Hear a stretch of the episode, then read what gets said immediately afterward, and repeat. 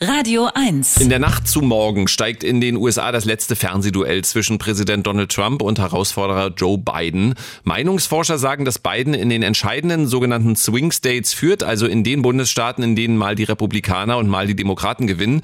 Bei seinen letzten Auftritten zeigte sich Trump dann auch noch aggressiver und dünnhäutiger als sonst. Eins ist klar. Der Donnerstagskommentar mit Markus Feldenkirchen. Er ist politischer Autor beim Spiegel. Guten Morgen, Markus Feldenkirchen. Ja, schönen guten Morgen. Guten Morgen. Nicht mal mehr zwei Wochen bis zur US-Wahl. Hat Joe Biden, wenn jetzt nichts ganz Außergewöhnliches mehr passiert, schon so gut wie gewonnen? naja, also das glaube ich erst, wenn es wirklich geschehen ist. Ich meine, mit den Prognosen vor vier Jahren lagen bekanntlich fast alle Experten sehr falsch. Der vermeintliche Experte Feldenkirchen ebenfalls, aber hallo. Meist war da doch dann der Wunsch der Vater des Gedanken, gerade auch unter uns Journalisten.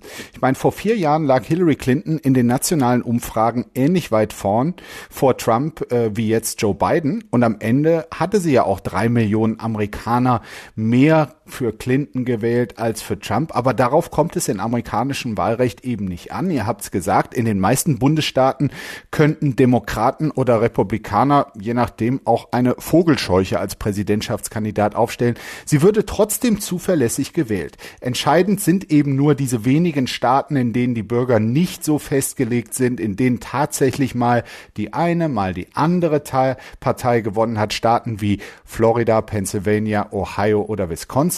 Es sind auch die einzigen Staaten, in denen dieser Tage übrigens richtig Wahlkampf stattfindet. Und auch in den Swing States ist die Lage was die Umfragen betrifft, ähnlich wie vor vier Jahren. Kein großer Unterschied. Und nach dieser Erfahrung ist es ziemlich absurd, ein weiteres Mal der Demoskopie zu glauben äh, oder zu trauen. Wie schon damals könnten wir auch heute nicht wirklich wissen, ob die Umfragen die tatsächliche Stimmungslage abbildet oder ob es viele Trump-Wähler gibt, die sich in Umfragen zum Beispiel nicht trauen, die Wahrheit zu sagen, weil Trump-Wählen als irgendwie schmuddelig oder anrüchig gilt, die sich allein in der Wahl Wahlkabine aber sehr wohl trauen, ihn zu wählen. Wir wissen auch nicht, wer von denen, die sich in Umfragen äußern, auch tatsächlich zur Wahl geht. Gerade diese Stimmung, ach, der beiden wird es eh schaffen, könnte Trump am Ende helfen. Ja, wir wissen noch nicht mal, ob die Mehrheit der Trump-Wähler ähm, nein, ob die Mehrheit der Wähler Trumps katastrophale Corona-Bilanz, also ich, die gesundheitliche, videoökonomische, wirklich als solche erkennt, als Katastrophe, oder ob sie der Propaganda erliegt, dass Trump das Land vor Schlimmerem bewahrt habe und unter beiden fast alle Amerikaner längst tot wären. Es gibt ja noch ein TV-Duell heute Nacht. Es wird noch zahlreiche Versuche geben, Joe Biden wahlweise als verkappten Kommunisten oder korrupten Ganoven zu verunglücken verunglimpfen. Vermutlich wird Trump selber nach jeder einer jeder Attacke dieser Art noch peinlicher dastehen als ohnehin schon.